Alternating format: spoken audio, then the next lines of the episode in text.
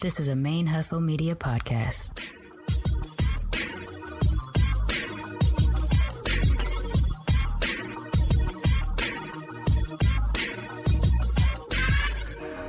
Hello and welcome to the show. My name is Jackie O, and you're listening to Militantly Mixed. Yo, this is Rashani from the single simulcast. And when I'm not making you laugh or making up parody songs, I'm kicking back, listening to Militantly Mixed. I would like to acknowledge that the ManeHustle Media podcasts are recorded on the traditional lands of the Karankawa, the Chumash, and the Tongva people, and I wish to pay my respects to the people of those nations, both past and present.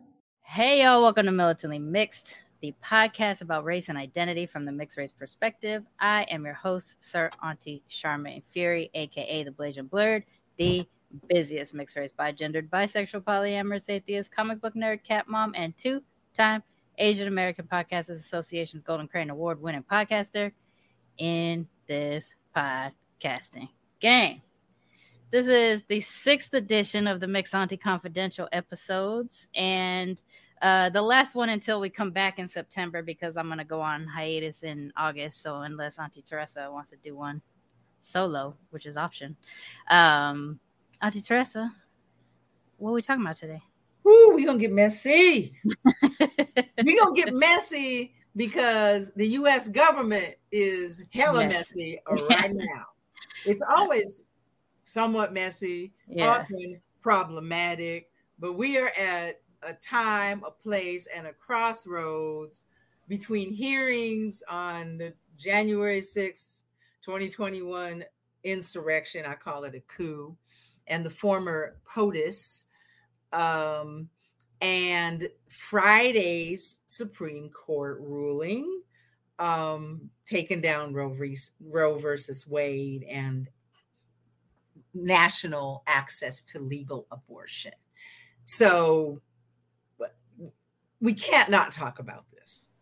We can't not. And uh, so at the time this this drops, it will it will have been uh like a full two weeks or so since uh the news passed, and almost immediately we saw how quickly and negatively that decision impacted so many places. And because we are a mixed race podcast and because we are mixed race people, uh, obviously the first thing we start to think about is how does this impact the brown folk?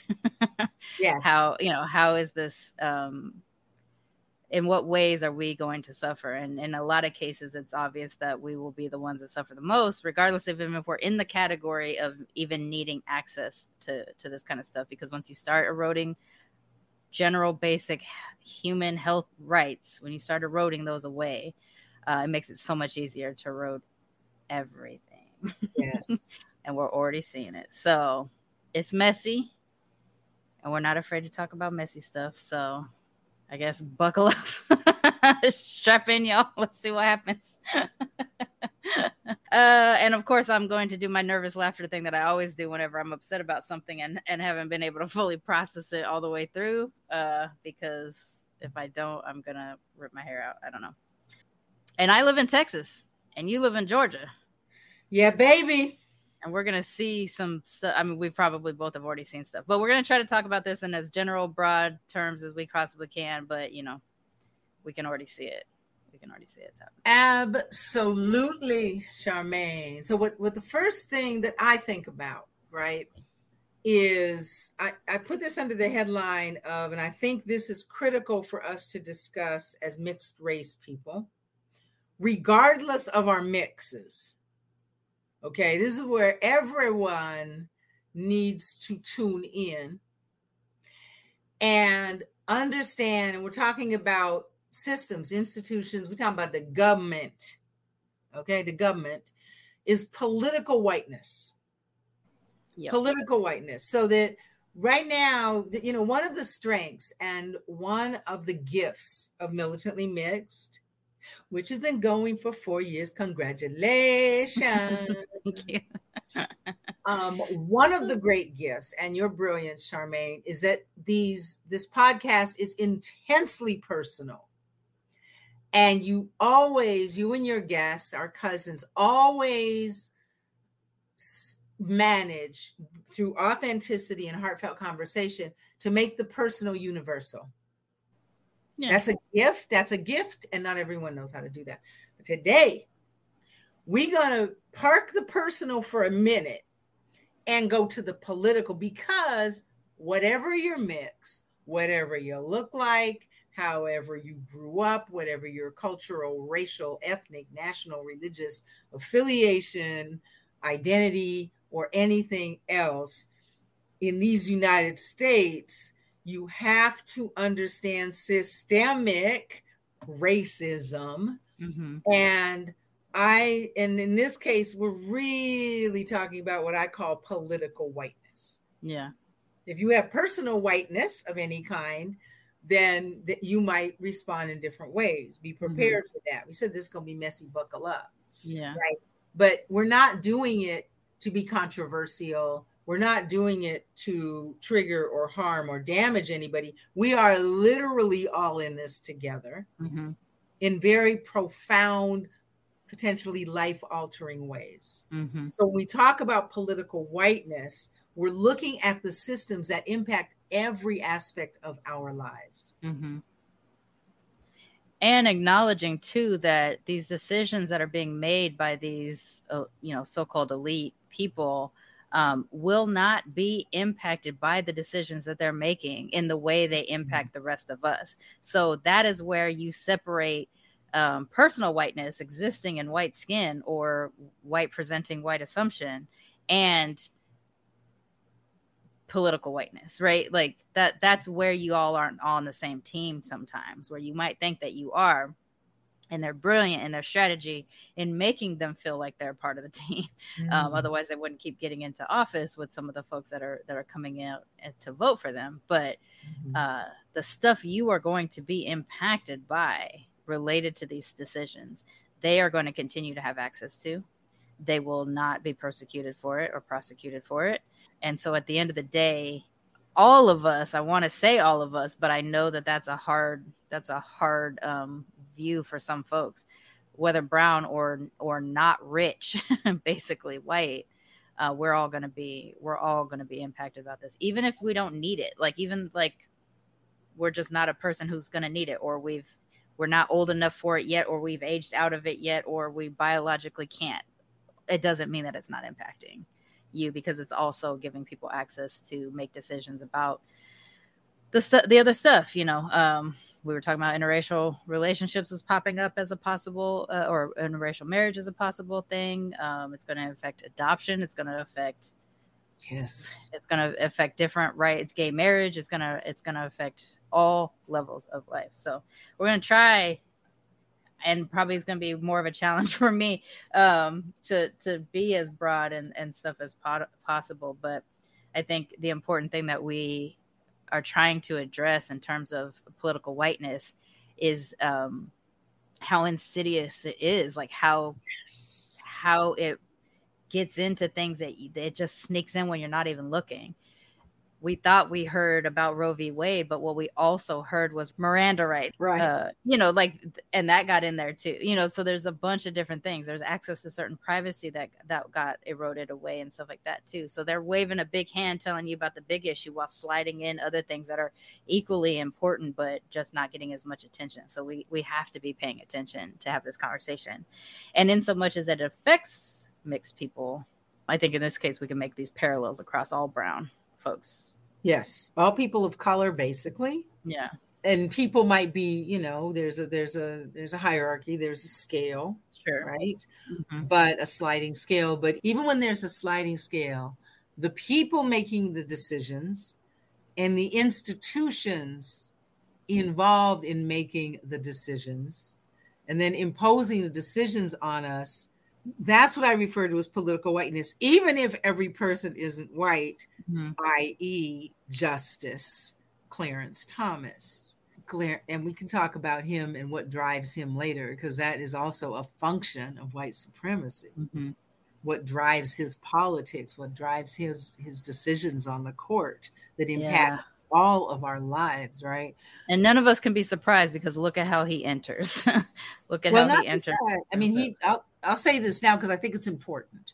and it veers off a little but It doesn't because he's the he, all of a sudden after being almost silent for decades. Mm-hmm. Okay, he's now the spokesperson. Mm-hmm. He's uh, he's the one talking in all the interviews. We're like, oh, you're speaking up. It's a it's a Um, big case of Operation Get Behind the Darky. You're behind the darky, and a role he's happy to assume. Mm-hmm. But one thing that drives him, and this goes to racial politics, and then we'll go back to political whiteness. Mm-hmm. But we can't ever discount these things. So imagine he grows up, he's um, Gullah background, dark skinned boy. Mm-hmm. He grew up where I don't know all the specifics, but his mother and father gave him to relatives and his and his brother to relatives to raise.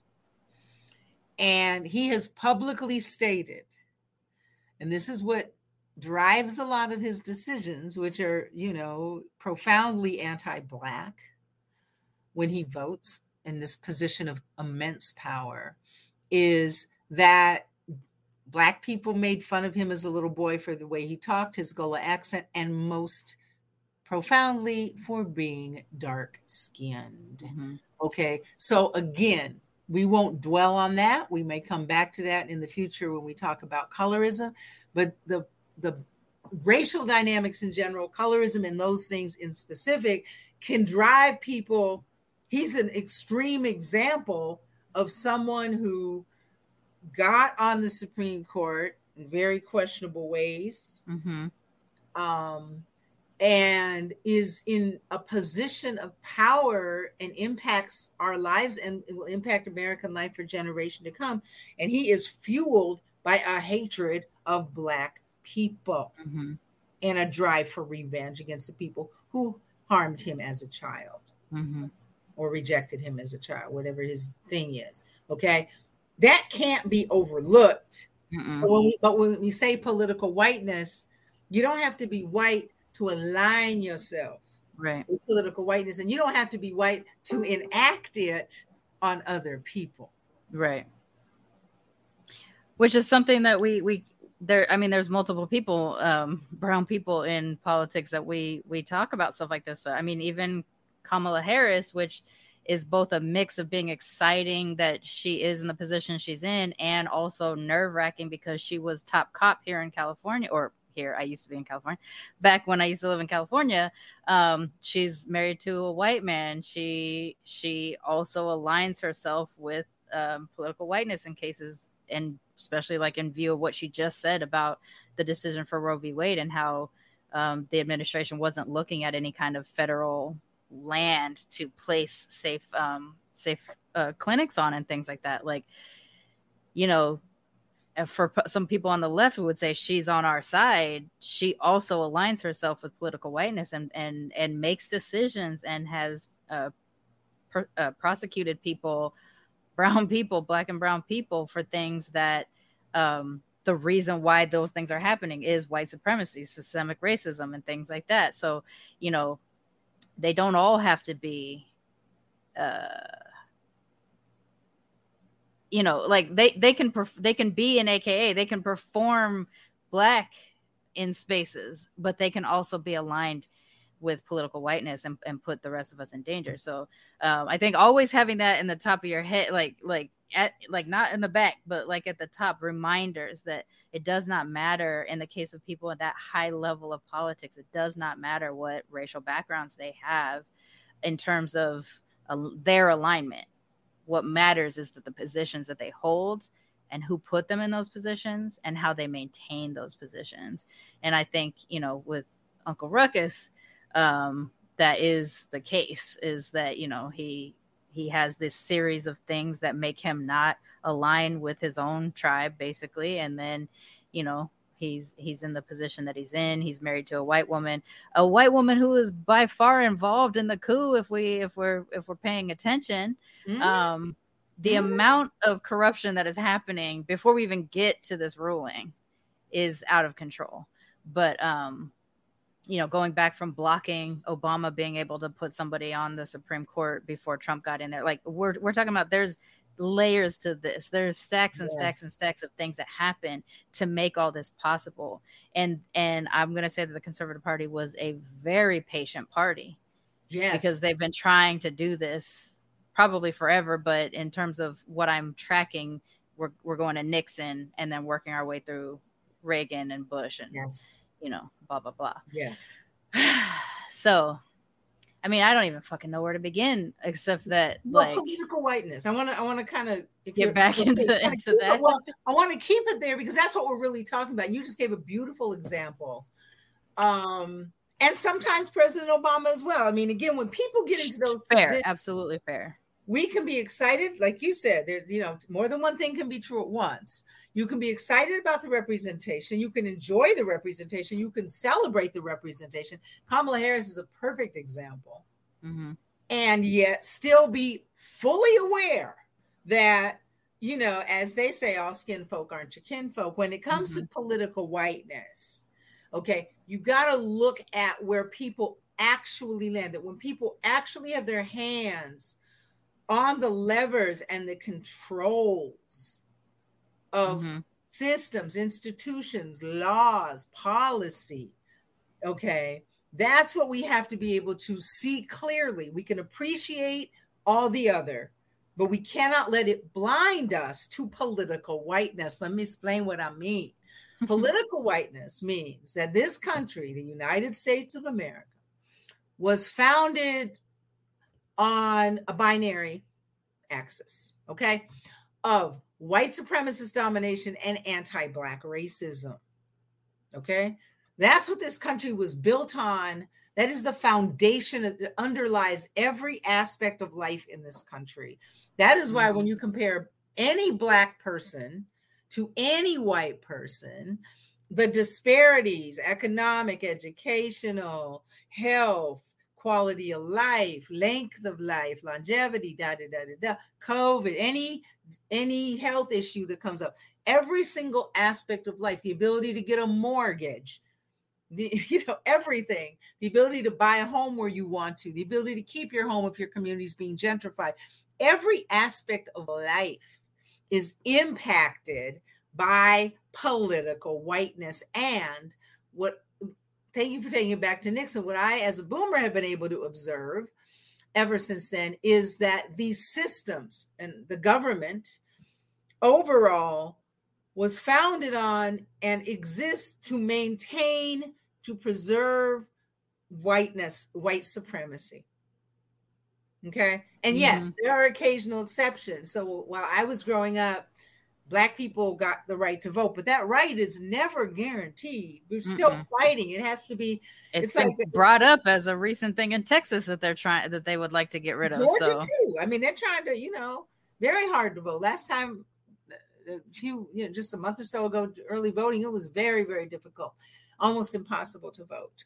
Um, Mm. So black people's voting rights aren't even guaranteed. You know, um, uh, you know, Loving versus Virginia. I was a teenager when that passed. Right, I'm from the Northwest, so my parents' marriage wasn't illegal, but I was acutely aware of the illegality of interracial marriage in 16 states at the time. Um, they want to roll back many, many things. Roe v. Wade. Th- think of Roe v. Wade rollback, y'all, as you know how I'll use a sweater, and you get a loose thread and you pull the thread thinking you fixing something and it starts yeah. to unravel. Roe v. Wade is that first little thread that you notice. mhm. Yank it, trying to, you know, fix it, not have it sticking out your sweater. Okay. Roe v. Wade is the tip of the iceberg, literally. yeah, And th- there are many, and and again, Uncle Ruckus, i.e., Clarence Thomas, has publicly said, next up, contraception, same-sex relationship, same-sex marriage. He has publicly said that, as you pointed out so brilliantly, Sharmane. What they're telling us publicly is what they want us to focus on. Well, they slipping way worse stuff through out of our, you know, attention, out of our range of attention. As you said, you know, just before Friday, um, and Roe v. Wade, okay, everybody was focused on January 6 hearings coming up. Mm-hmm. They got us d- distracted from that real quick, didn't they? I forgot they were happening. I we straight up forgot they, were happening because we're all like, "Wait yeah. a minute, what? Roe v. Wade? Okay, death blow. That was that was that was devastating, and still is. Mm-hmm. Okay, so political whiteness is my theory. Um, political whiteness, all these systems, and the people who maintain and operate with these systems why they want to dismantle abortion, contraception, same sex interactions, and maybe down the road interracial, although both Black Supreme Court justices and our vice president are all interracially married. So maybe that, maybe they'll pause that till later, who knows, but it's not safe either. Mm-hmm. Um, are designed because census reports of the dwindling b- white birth rate combined with census projections on what we euphemistically call the browning of America. Mm-hmm. Okay. And those reports have been going on since before 2008 when President Obama was first elected. All right. So, like you said, they're very patient. They formed the Tea Party the day he got elected. Mm-hmm. They don't call it that anymore, but they've mm-hmm. been working tirelessly strategizing. They own and control the major communication outlets. Mm-hmm. Most talk radio show hosts are rabidly right wing. Okay, so that right. propaganda has been going and going and going and going. That's all political whiteness. So why do they care about abortion because the white birth rate, the white death rate is higher than the white birth rate right now in the United States. And if you've created a system built on majority rules and you're looking at the fact that you're about to not be in the majority, mm-hmm. you are going to course correct by any means necessary. So you're going to roll back access to abortion and we'll get we'll get to the racial disparities and the crazy logic of that, but you can roll back access to abortion, contraception. Mm-hmm. You're going to look at the same sex unions, which are still not legal everywhere, are they? Well, on a federal level, it is, but there are many okay. states that have written laws trying to make them still difficult. But in right. doing so, they okay. are violating the federal law. Okay, so again, that but that's recent. Everybody, yeah. I mean, that's recent, right? Even in Gen Z lives, that's recent. I mean, and even just recently, in terms of like the anniversary of it, was in the in the same couple of days around striking down a Roe v. Wade, like mm-hmm. the the seventh year, or whatever it was, anniversary of that was around the same date. Mm-hmm. So you're you're like seeing news and and memory, having memories and things like that pop up that are showing you like we did such a great thing, you know, we you know Supreme Court, upheld, you know, upheld DOMA, and then Boom. Boom. Roe v. Wade. So I don't know. Roe v. Wade with a promise to be revisiting these other things quickly. So all those things right. have to do with, and yes, there's patriarchal, sexist drivers, no question, but understand the reason they're doing it is because if the white death rate apparently right now is exceeding the white birth rate in a system based on majority rules. That's what i talk about when i talk about political whiteness. That's what i'm saying. Yeah. it's political whiteness. It is it is a it is an instinct to to preserve yourself and what you deem valuable. Yeah. Which is it's interesting and this is not something i feel like i can speak on with any kind of intelligence yet. It, it's interesting to make the move that they make, knowing that it's also going to have an impact in in, in black and brown and poorer communities. And so like yes. We're going to be flooded potentially with a lot of, you know, unwanted pregnancies coming to term, possible like, you know, children not having access to resources and therefore health issues will come in death rates will come in all, all kinds of stuff. Um, and i guess they're just kind of counting on the black and brown poor folks to sort of die off rather than um, flood the you know, flood the market too i guess with with people um, so that they can still somehow maintain their their majority. So let me let me share a couple receipts just because I wrote a couple columns about this. Good, because yeah, because I'm like I, I know it's there, but I No, I'm no. not prepared I to spent talk about it. hours, I spent hours getting the links and the receipts and all of that. So I just want to share some numbers to frame what you're talking about because this that's what we need to be focusing on. We're talking about political whiteness, but we're also going to look at the impact on people of color, especially in light of Roe v. Wade rollback, right? So so check this out. Um I'm a boomer, all right? And in 1973, in 1973, when I was 18 years old, um, Roe v. Wade was passed. Mm. So access to legal, safe abortion, right? And there was a, a, a report done a few years later, 1976 report on illegal abortions in the United States between 1972, the last year abortions were illegal, in 1974, a year after they became legal. This is from Family Planning Perspectives Journal, stated that, quote, the number of illegal procedures in the country plummeted from around illegal abortions, plummeted from around 130,000 to 1,000. Wow. Okay. And the number of deaths associated with illegal abortion decreased from 39 to 5. Women who died as a result of illegal abortions typically were Black, more than 12 weeks pregnant, and had self induced in their own community. Mhm. And not to get too graphic, but self induced usually meant a hanger. Mm. Okay. Uh, So, all right. I want to share that. Um, black and brown women, of course, have a special reaction to Friday to the the, the the the Supreme Court ruling of June 24th, right? And so another receipt is that the impact of abortion bans will be profound. And uh, the Black Women's Health Imperative says we know the single most cited reason Black people give for abortion care is the inability to afford a child. Right. Okay. And they, in the, with Roe overturned, they and their children would likely be condemned to a lifetime of poverty and poor health outcomes.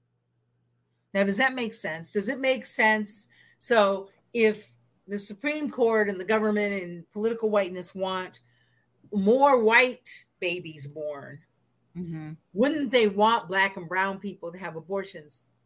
You could think that on the surface, but remember that political whiteness requires a non-stop supply of black and brown bodies to feed the machines, to feed Mhm. the prison system, to Mhm. feed the foster care system, hmm to make sure you've got more black and brown bodies in poverty because that Mhm. upholds capitalism which is part of political whiteness right And it fills up the military.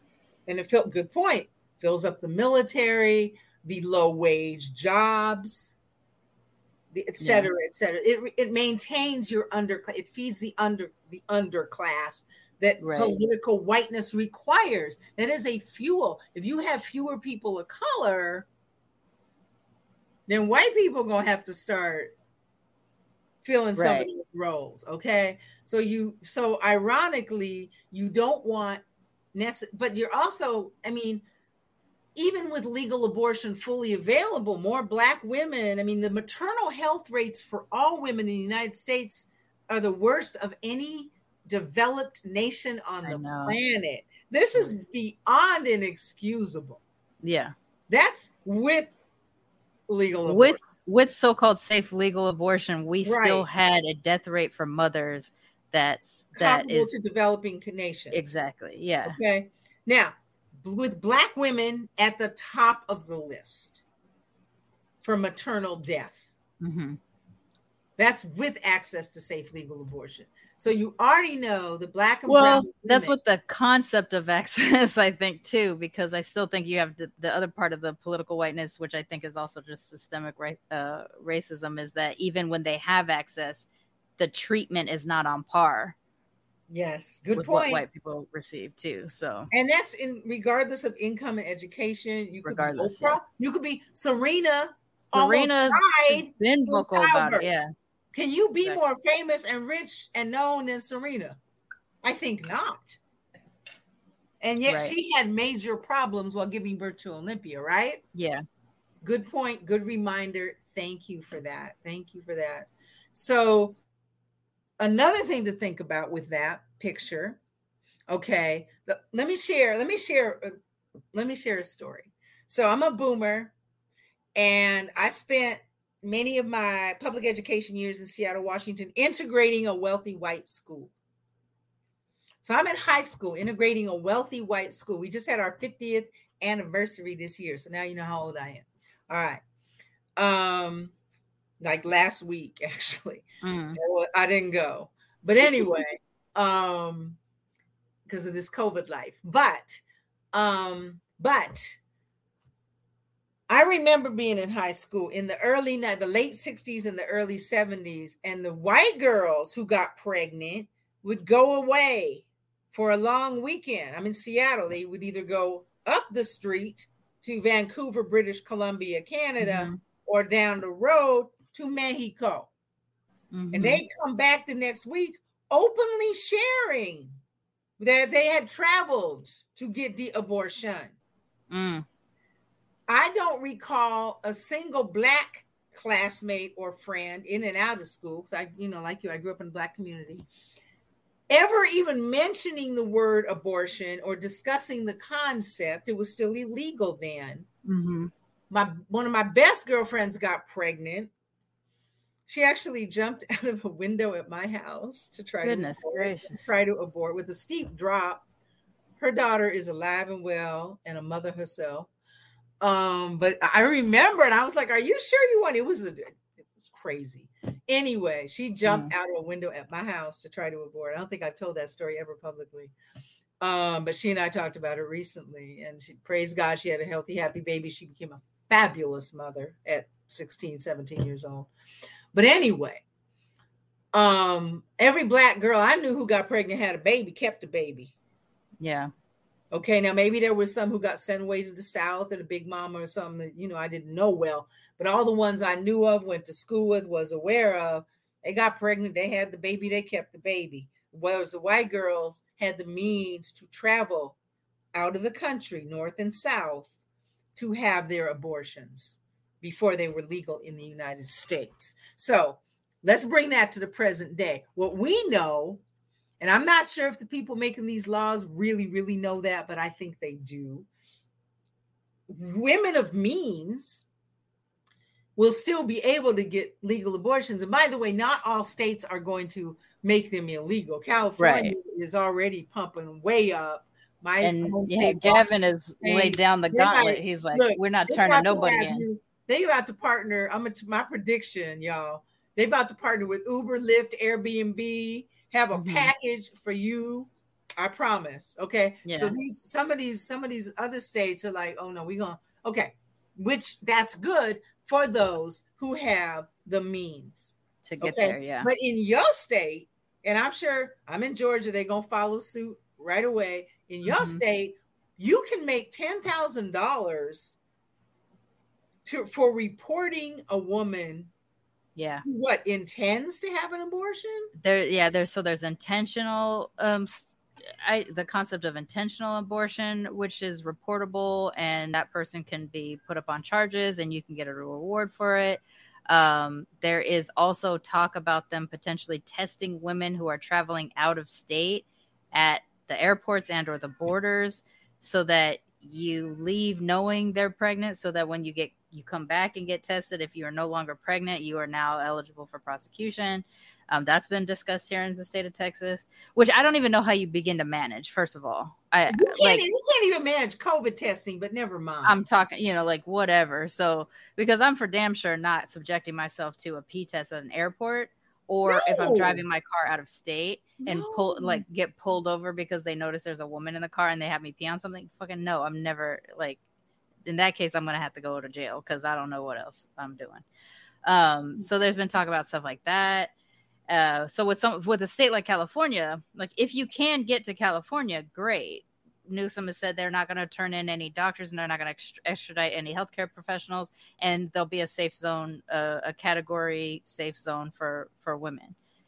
Great, but who can who in my neighborhood alone, like I'm, you know, I can even exclude myself from it because I probably can get there.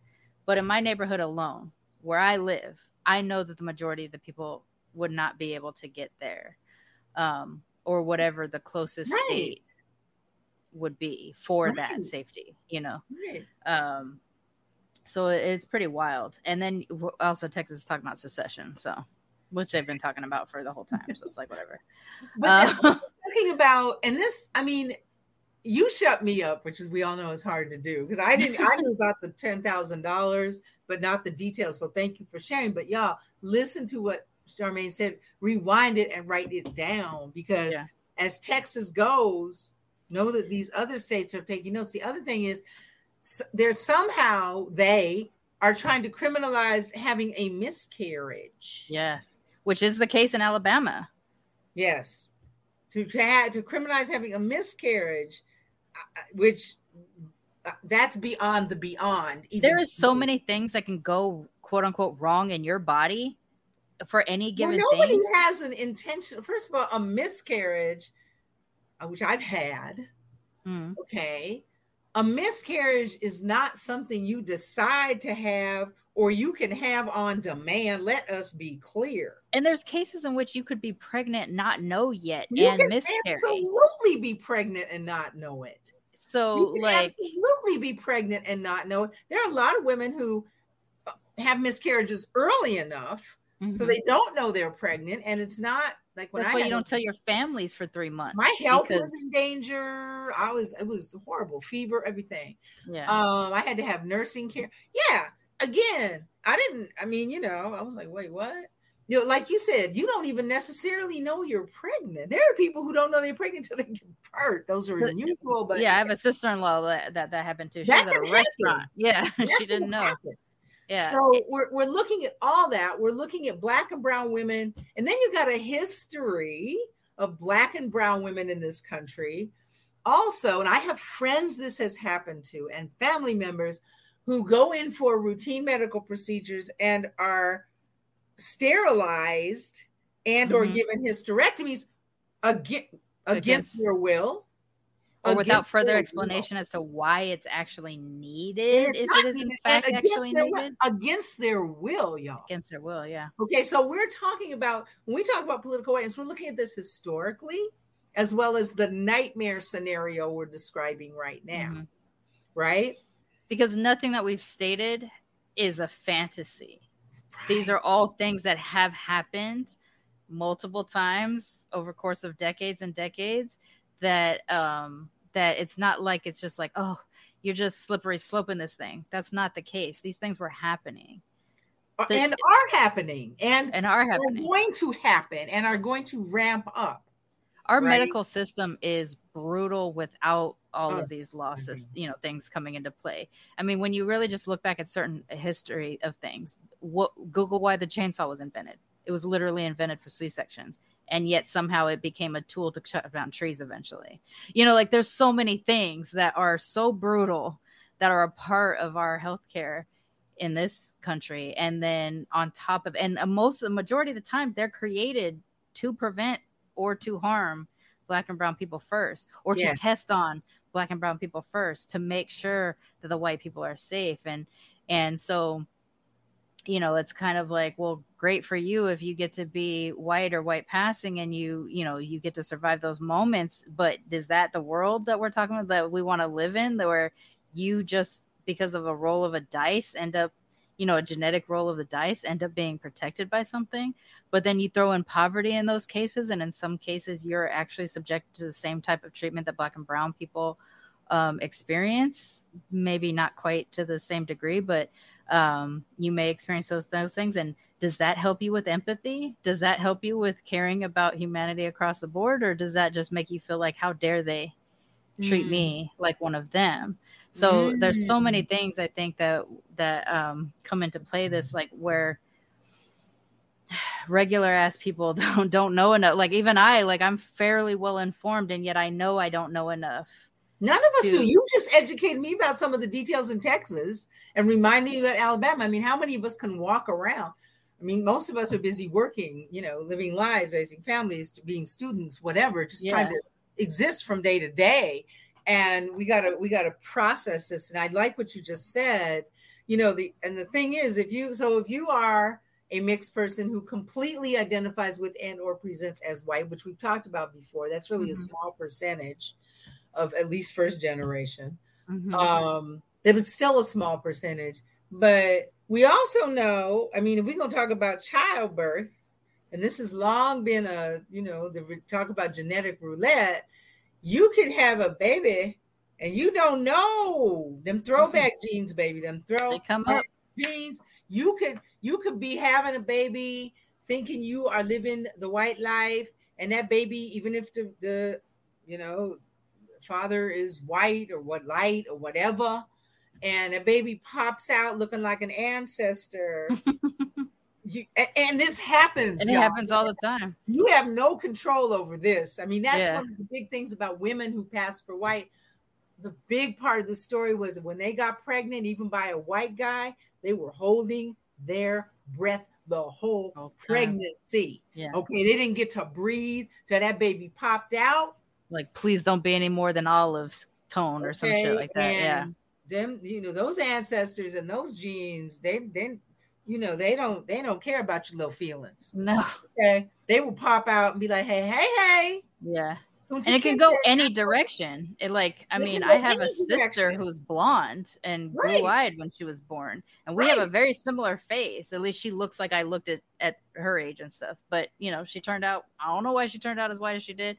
I know we have, you know, obviously I know we have white, but like, why does she turn out that white? You know, exactly. Um, so the, that's the other thing is where do you fall based on how you identify, how you see yourself in the world. And again, we're not judging, criticizing, shaming, or blaming. We're just asking you to consider to understand political whiteness objectively, mm-hmm.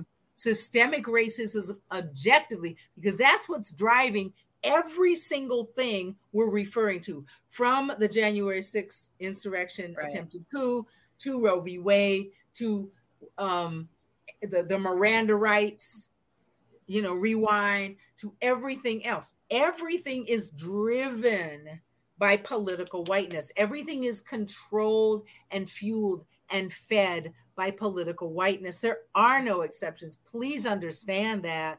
And wherever you fall on the spectrum, and whatever whiteness means to you, whatever role it plays in your life, you ultimately are a person of color politically mm-hmm. a person of color. And if your mix includes black, yeah, you're politically black. And that we're not one dropping you right here. Right. That's not, we're not telling you you got to be black, identify with black, roll with yeah. the black. No, we're explaining to you that from an institutional perspective, or as I like to say, darling, if you would have been a slave, mm-hmm. then you're black. Mm-hmm. And yeah there was a bit of a high internal hierarchy but you was you were not free honey. You so free, if you were you were and that's the binary this country is built and continues to operate on. And how we filter through other browns like right you other don't get your own category. You just slip down into into black and you get the similar treatment. You just might get diluted levels of right you might get a, a better version of the yeah. treatment i.e house versus field maybe. Exactly, that's yeah. not guaranteed okay? It's not guaranteed no. not, not everybody who looked like me was in the house living the living la vida loca y'all. Right. Okay?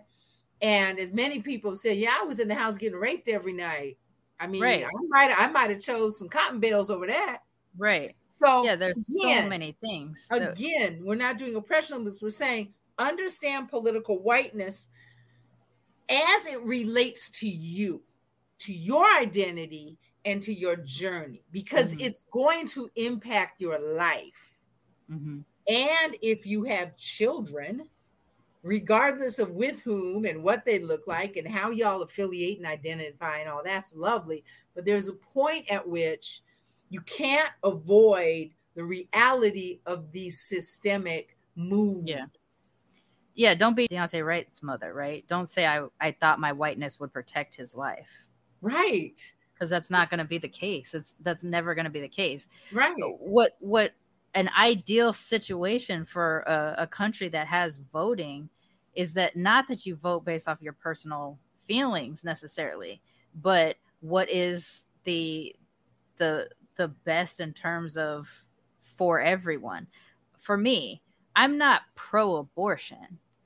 I'm pro access to reproductive health. I'm not out here expecting or thinking I'm going to get an abortion. Should I need to, I would like to know that it is available. Yes. But should my next door neighbor need to, I want to know that for her it is available and that she will come out of it alive and safe and have the ability to have children later down the line if she wants them. You know, I'm I'm not out here saying, yeah, I mean, I make jokes about not liking kids and stuff like that, but I'm not I'm not literally out here like kill all the babies. I'm not out here saying let's sign up for all the abortions we can possibly get. I'm saying that it should be available to people yes. should they need it, want it or whatever. I don't want people to use it as a form of birth control. I think it's a very extreme form of birth control if you if you're one of those people. It is. Um, but I but I want people to be able to have healthy, legal, safe access to it and that they'll come home after. You know what I'm saying? Yes. Like that's what's important to me. This is not a, a pro-life or pro-abortion debate. This is a feeding the system or preserving life debate and uh and the preserving life part is not on the pro life side the preserving life part is on the side that votes for the safety and availability of reproductive health for people with uteruses. Like that's just that's just it. Like it we need to vote with empathy because you just I don't think we should need to believe it could happen to us to make us make a move. You know, I know that a lot of people go to that with like you shouldn't sexually sexually harass women because what if you have a daughter or what if right. you have a wife or what if you have a mother? You shouldn't need a what if type of scenario like that to give you empathy. You should hopefully just have empathy. I get it that a lot of people may not necessarily do or that you need some more information. But at the end of the day to eh, the way you vote should have more impact on the you know the safety and um, security of of va- a, wi- a vaster amount of people than you and your household. Um, these these the ways in which they invade our lives, and yet we're so, still supposed to be flag waving members of this society, doesn't make any sense to me. When other countries hear about the so-called freedoms of the United States, they laugh about how repressed we are under this mm-hmm. guise of being free. I mean, yes. I think with black and brown people, we have more of an understanding of how free we're not. And it's probably a shock to people that are actually white um, how little freedoms they have. And I wonder how their political whiteness shifts once they get exposed to other things too. But um, you know at the end of the day when you when you look like them it's a little bit easier it's just for you to get access to things so I, I don't know. I don't know where i was going with that but it's beyond to say that like you shouldn't need a story. You shouldn't need a personal story mm. for the reasons why you make some of the decisions that you make politically because there's other people beyond you and the scope of what your life is like. I don't know any uh, like even to my closest friends i don't know what their circumstances are why they have five kids why they only have two why they don't have any unless they tell me it's none of my fucking business. But do I want them to have access to healthcare? Yes. Do I want them to have access to schools with good textbooks and teachers that actually will treat them with respect and and not like separate the white kids from the darker skinned kid yes i want all that kind of stuff I, I don't i'm not affected by most of the stuff i'm willing to vote for on a personal level like they're not going to necessarily affect me personally but it needs to be available to more people than just me. That's the way that i think voting should ideally move. You don't vote about what's your life. You vote about what is the best for the people in your country. And in this case the people who think abortion like I've, i'm even seeing women on tiktok and things like that being like praise god abortion was made illegal. Uh, so you want people to die like you mm-hmm. want people to die from poor healthcare treatment for lack of healthcare treatment you know you're talking about preserving a life of something that doesn't even actually have a personality yet may not yet quite have a heartbeat, may not be fully developed. And that somehow is more important than a living, breathing person who's sitting here right now with no access to food, no access to, to home security, no access to health care. That like this this stuff is so backwards and it's it's infuriating to watch it happen. Um, and I understand why people are talking about wanting to leave the country. I mean, I want to leave the country for other reasons, but this doesn't help, I guess. No, it doesn't. Um, There's a lot talking about that. I want to just kind of build on something you said that's so important. Mm. And I love that you brought it up is voting. Is voting, and again, there's the personal and the political, right? And we all have feelings right. and we're all subjective and all that. We all are self serving sometimes. Mm-hmm. Um, so I want to I want to expand on what you said because it's so important. The vision I had when you were talking that I loved is that to me you were talking about voting with a wide vision, with a wide angle lens. Yeah. Voting with a wide angle lens. How would this affect other people, even if it doesn't affect me? Yeah. How is this likely to affect the quality of life for other people, which could ultimately affect me? Okay. Yeah. But um but but thinking beyond self to the greater good. So I want to mm-hmm. underscore that. I want to thank you for so beautifully and powerfully articulating that, and then I want to add to it. And this is hard, and and I know I'm older, and a lot of younger people we fight whenever there's election, and people, and even people I know who aren't young, young, like they're old, they're Gen Gen X, they get mad and they push back and all this, which is I don't believe I can't vote for the lesser two evils, and okay, for whatever. I want to also implore people, in addition to, as Sharmane beautifully described, voting with a wide angle lens, not just thinking of yourself your immediate family, the people you know and are familiar with, but thinking broader. Also, I want you to vote with a long view strategically. Right. To play the long game. And some of you aren't going to like this, not going to agree with it, and that is fine. It's just my job to say, to request it. Mm-hmm. Because mm-hmm. one of the things we're seeing with these rollbacks, and you said it, the Republicans and the right wingers conservatives, whatever words you want to use, they are brilliant. and Insidious. Very brilliant at they're strategic and they play the long game. But we mm-hmm. don't vote, and especially liberals, progressives, Democrats, often, most often do not vote strategically with the long game in mind, which is why we keep losing out to these folks. Yeah. We need They're patient. Look, Okay. They're more patient than they're patient and they're strategic mm-hmm. and they long game in it. They're long. They didn't necessarily like Cheeto. I don't like to say his name. Sure. Yeah, I don't. They either. don't necessarily. They didn't necessarily like him or think he was great, but they were voting for their self interest, which is again preserving whiteness. Yeah. So they would elect a clown, a buffoon, a, a joke, basically. Because that was strategic too. They knew that he would that rile up the right number of people. And people because do you think the turtle thinks he's voting for himself for the next 10 to 15, 20 years? No, the turtle's going to be dead soon. He knows he's going to be dead soon. He don't care that he's going to be dead soon. Right.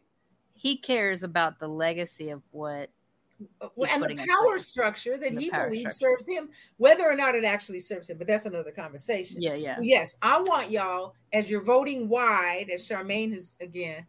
Um, I want you to vote long. I want it is one of the problems. I'm just gonna rant. Give me a, this auntie rant coming up. Auntie rant moment. Auntie and rant. sorry, I just had a 13 year old boy moment too because we're talking about wide and long, and I giggled. So we said we were gonna get messy. Hey, auntie hey, right. hey. But anyway, never mind. we know we don't know if you're editing that out or not. That's a lovely thought, but we'll see what happens. back to voting. Back to voting, and then we'll go back to fun stuff. Back to wide and oh Lord. Back to voting. Um, back to voting. One of the things, one of the problems, not just in this country, but certainly in this country, is we are infatuated with and obsessed with celebrity.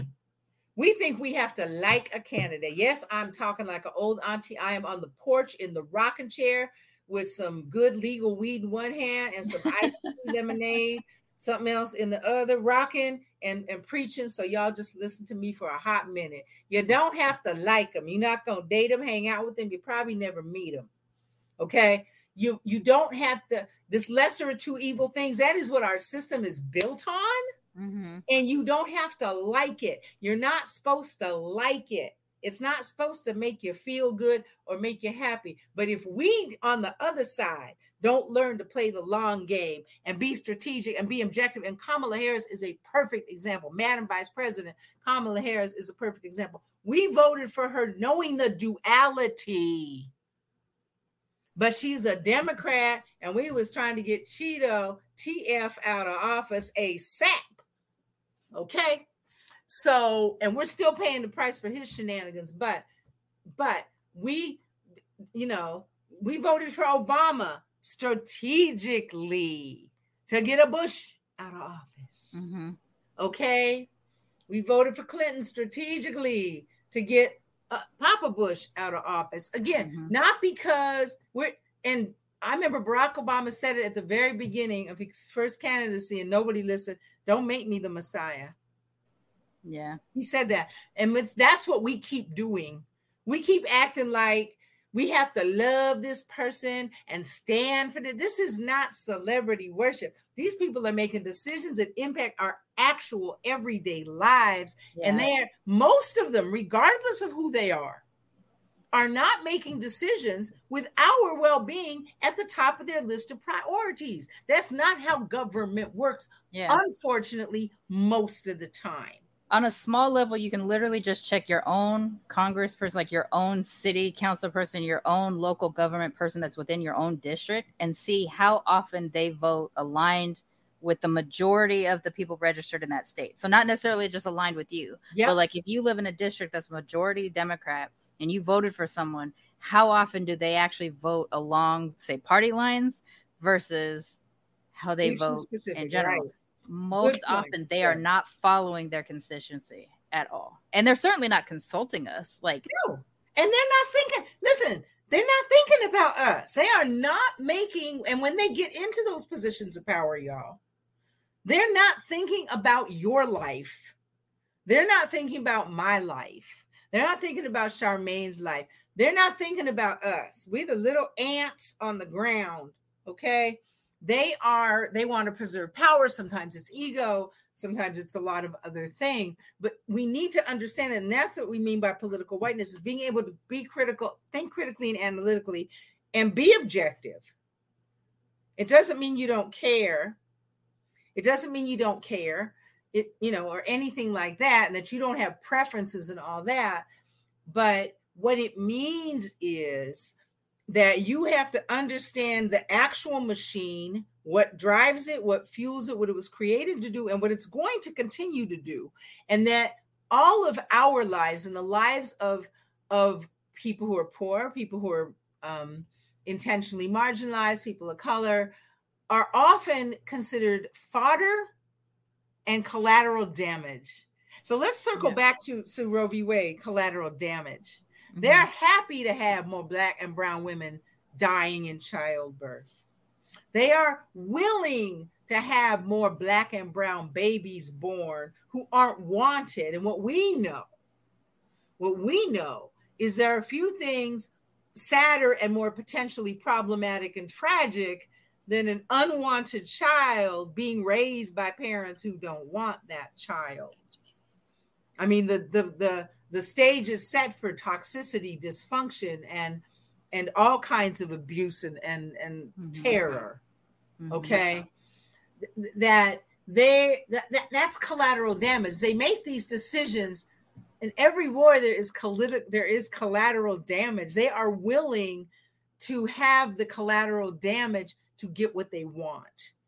So, and while technically there may not be enough more white babies born to satisfy their goals, that isn't going to stop them. And remember, these rules are also being made from a very archaic, patriarchal, say it with me, agenda.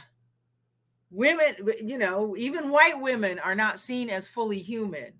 I mean, poor Nancy Pelosi came out and couldn't even, I'm depressed. I can't even talk. What? Right? Yeah. She came out like befuddled and bemuddled. Okay, after the ruling. So, you know, understand that preserving humanity is not their goal. Preserving, presu- preserving and advancing what they perceive as their humanity is their goal, and they're willing to have the rest of us be that collateral damage. That if we suffer, if we die, if we remain in poverty, that serves them. That serves political whiteness, right?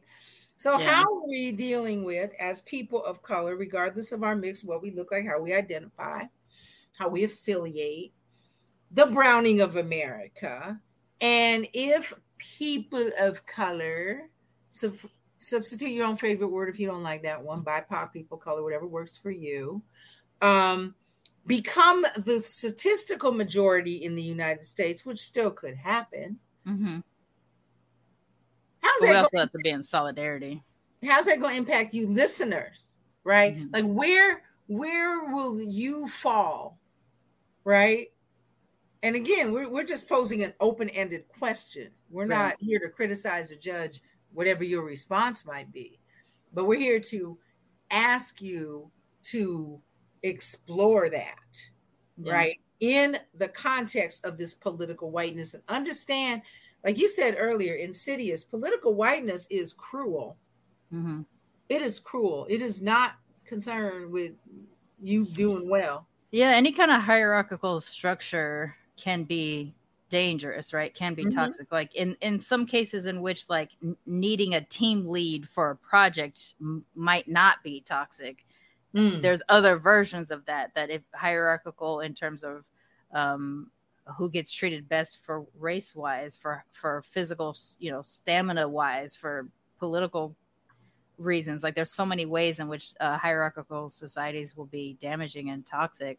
Um, so you have to be able to view that. You have to be able to align yourself with the people that'll either fight against that kind of structure or double yes. down on the on the fact that you are pro the hierarchy as long as you're on top you know like yes because yeah. that's what that that's what frustrates me about the Democratic Party at the moment too, because um, they're they're crying in their cornflakes also. Um, you know, Nancy with the kente cloth will say that she can't, like you said, she doesn't understand how this happened, and it makes her so sad. You know how it happened? Amy got confirmed. Brett got confirmed. You know, like there are ways in which they were, they had ways of protecting us. That's and right. They failed. And they you know, failed. So it's not just a failure of the Supreme Court. It's not just a failure of the presidency. It is also a failure of the Senate and the and the House. And these are the people who have the most say. Honestly, yes. there's more of them too. Yes. They have the most say in the structure of what happens in this country. So mm-hmm. if it mattered enough for them to not align themselves with political whiteness, mm-hmm. Amy would not have gotten confirmed in, you know, two minutes. Right. Brett would not have been confirmed. Going all the way back to Clarence Thomas would not have exactly. been confirmed. Exactly. They, you know? they have an agenda. That's what we're trying to say. Political whiteness always has an agenda, always has a goal. And they're the other thing is they're so arrogant. They're they don't try to hide their agenda. Mm-mm. They're not even, I mean, they don't respect us enough to even try. You know, they're like they're upfront, they're unapologetic about all of it from the racism to the sexism to the patriarchy to the everything. Mm-hmm. Okay. So that's political whiteness. So we just wanted to, like I said, this is messy. We knew it was messy, but we're we're we're in a time where we have to dive in sometimes to these murky, muddy, swampy yeah. waters. And, and, it doesn't get clear right away. It just mm-hmm. is starting the process. It doesn't get clear, and it might not get clear anytime soon but we want we just want all of you to understand that we're you know as usual coming out of love and concern and experience and we're in these spaces looking and it's looking crazy but also while it's perfectly normal to feel overwhelmed and sometimes get down and everything else that's honor that as well mm-hmm. what i do to get through these times if it helps anybody else, great, is I literally look back to the ancestors who survived much worse so we'd be here. Mm-hmm. However, one wants to interpret that. Okay. Yeah. They survived much worse, or we wouldn't be here.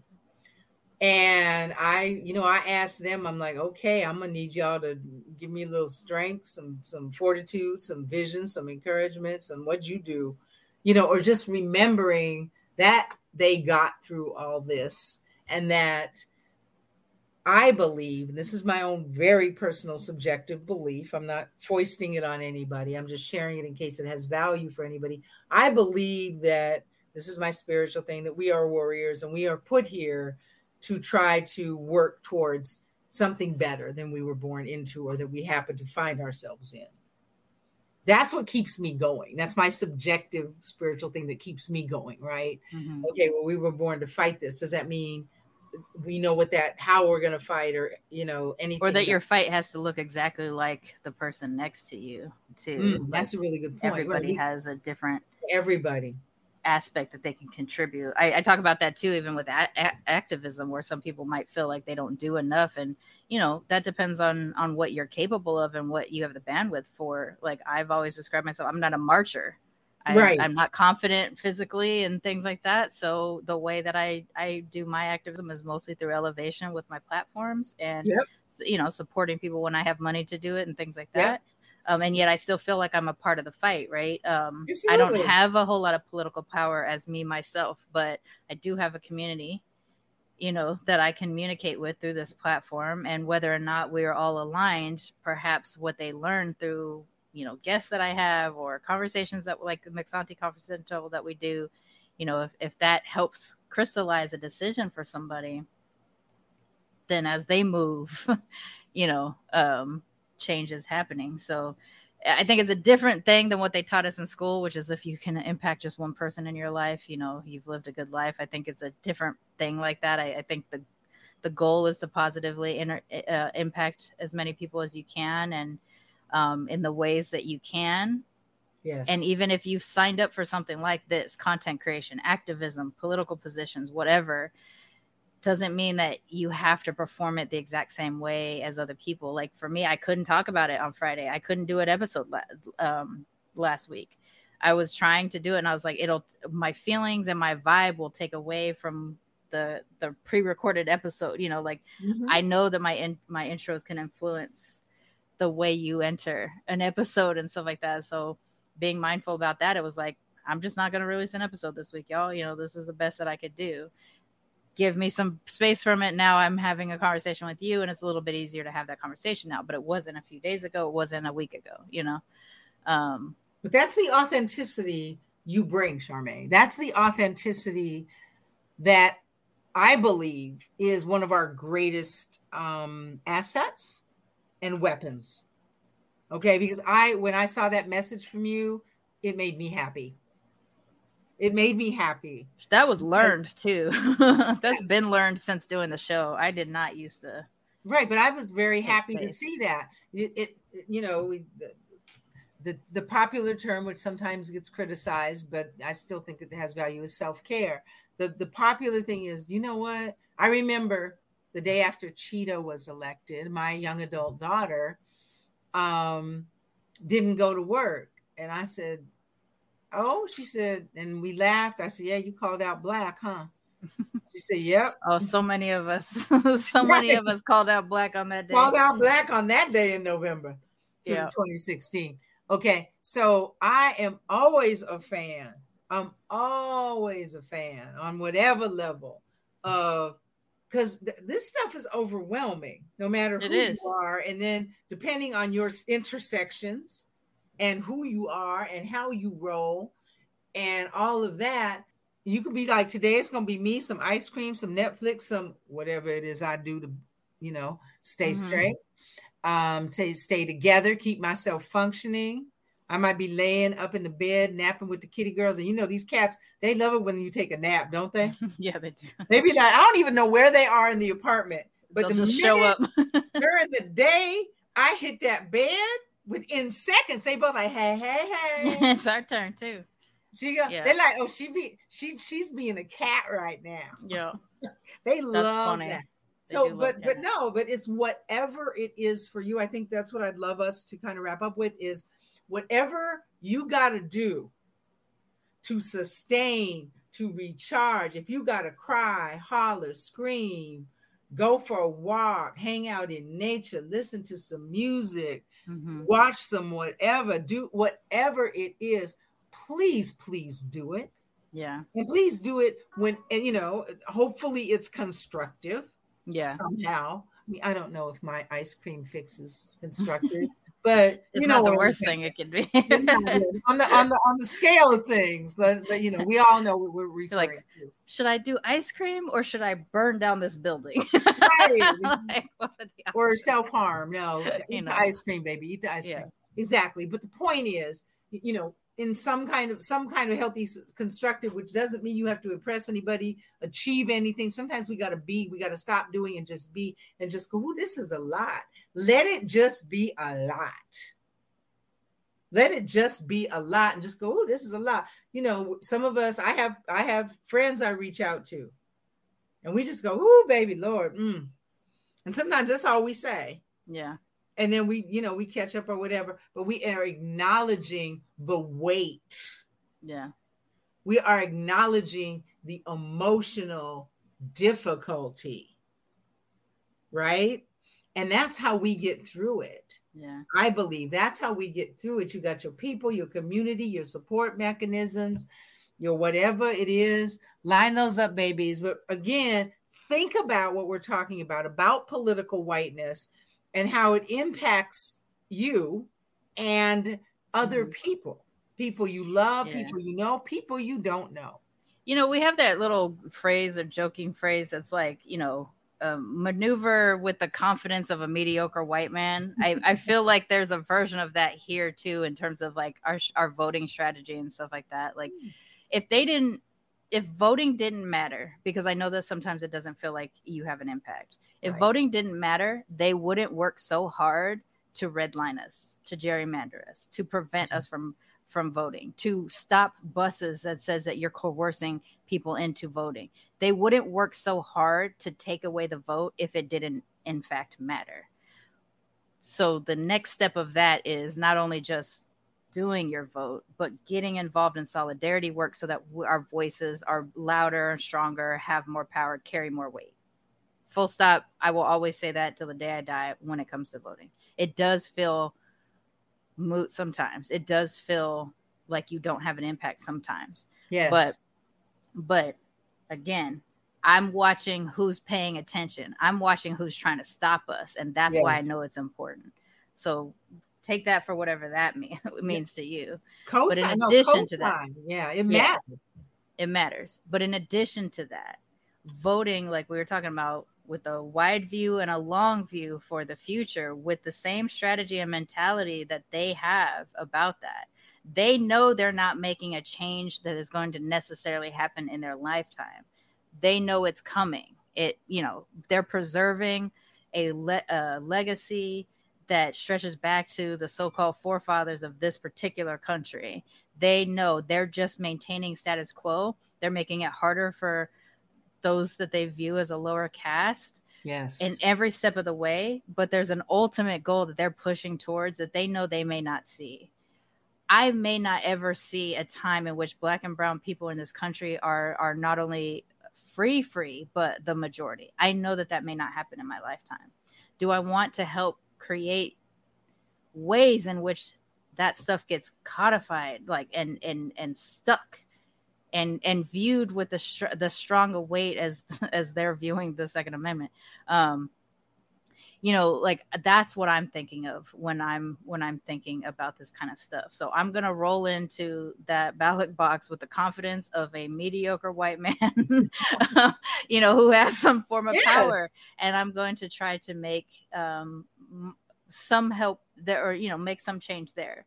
But there's yes. other things. There's having conversations like this. There's there's putting yes. myself in positions to speak on different topics that you know i may or may not have a lot of expertise on but i have something. And you know i won't talk about something that i won't necessarily that i don't feel any kind of confidence in. Stuff like that. And yes. it's chipping away. It's chipping away until I guess until I'm done or I leave or you know whatever I don't know but it's continuing to do the work because someone else will pick up whatever I leave behind later you know. Mhm. that's that's how this thing works. I mean we have a limited amount of time on this planet. We try to impact where we can. And ultimately we know that they know we have power. Yes. what we lack is the confidence to bound together and wield that power. So that's where we need to get Right on. no, I'm serious. I'm serious. I can say that as a boomer.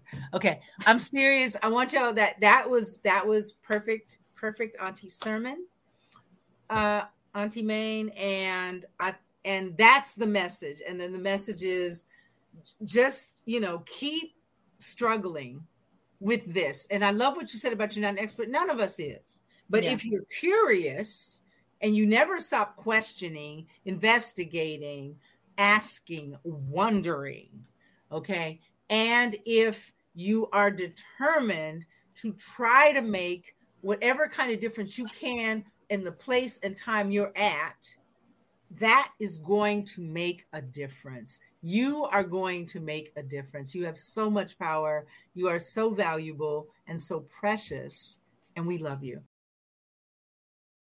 And don't forget to be your mixed selves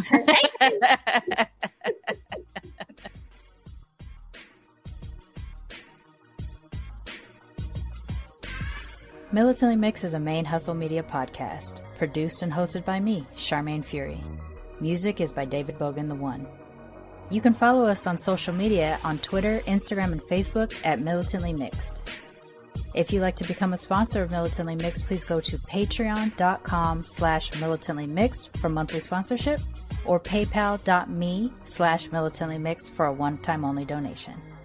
And if you like what you hear on Militantly Mixed, please subscribe, rate, and review on iTunes or wherever you listen to podcasts. And don't forget to be your mixed ass self. ManeHustle Media. Turn your side hustle into your ManeHustle.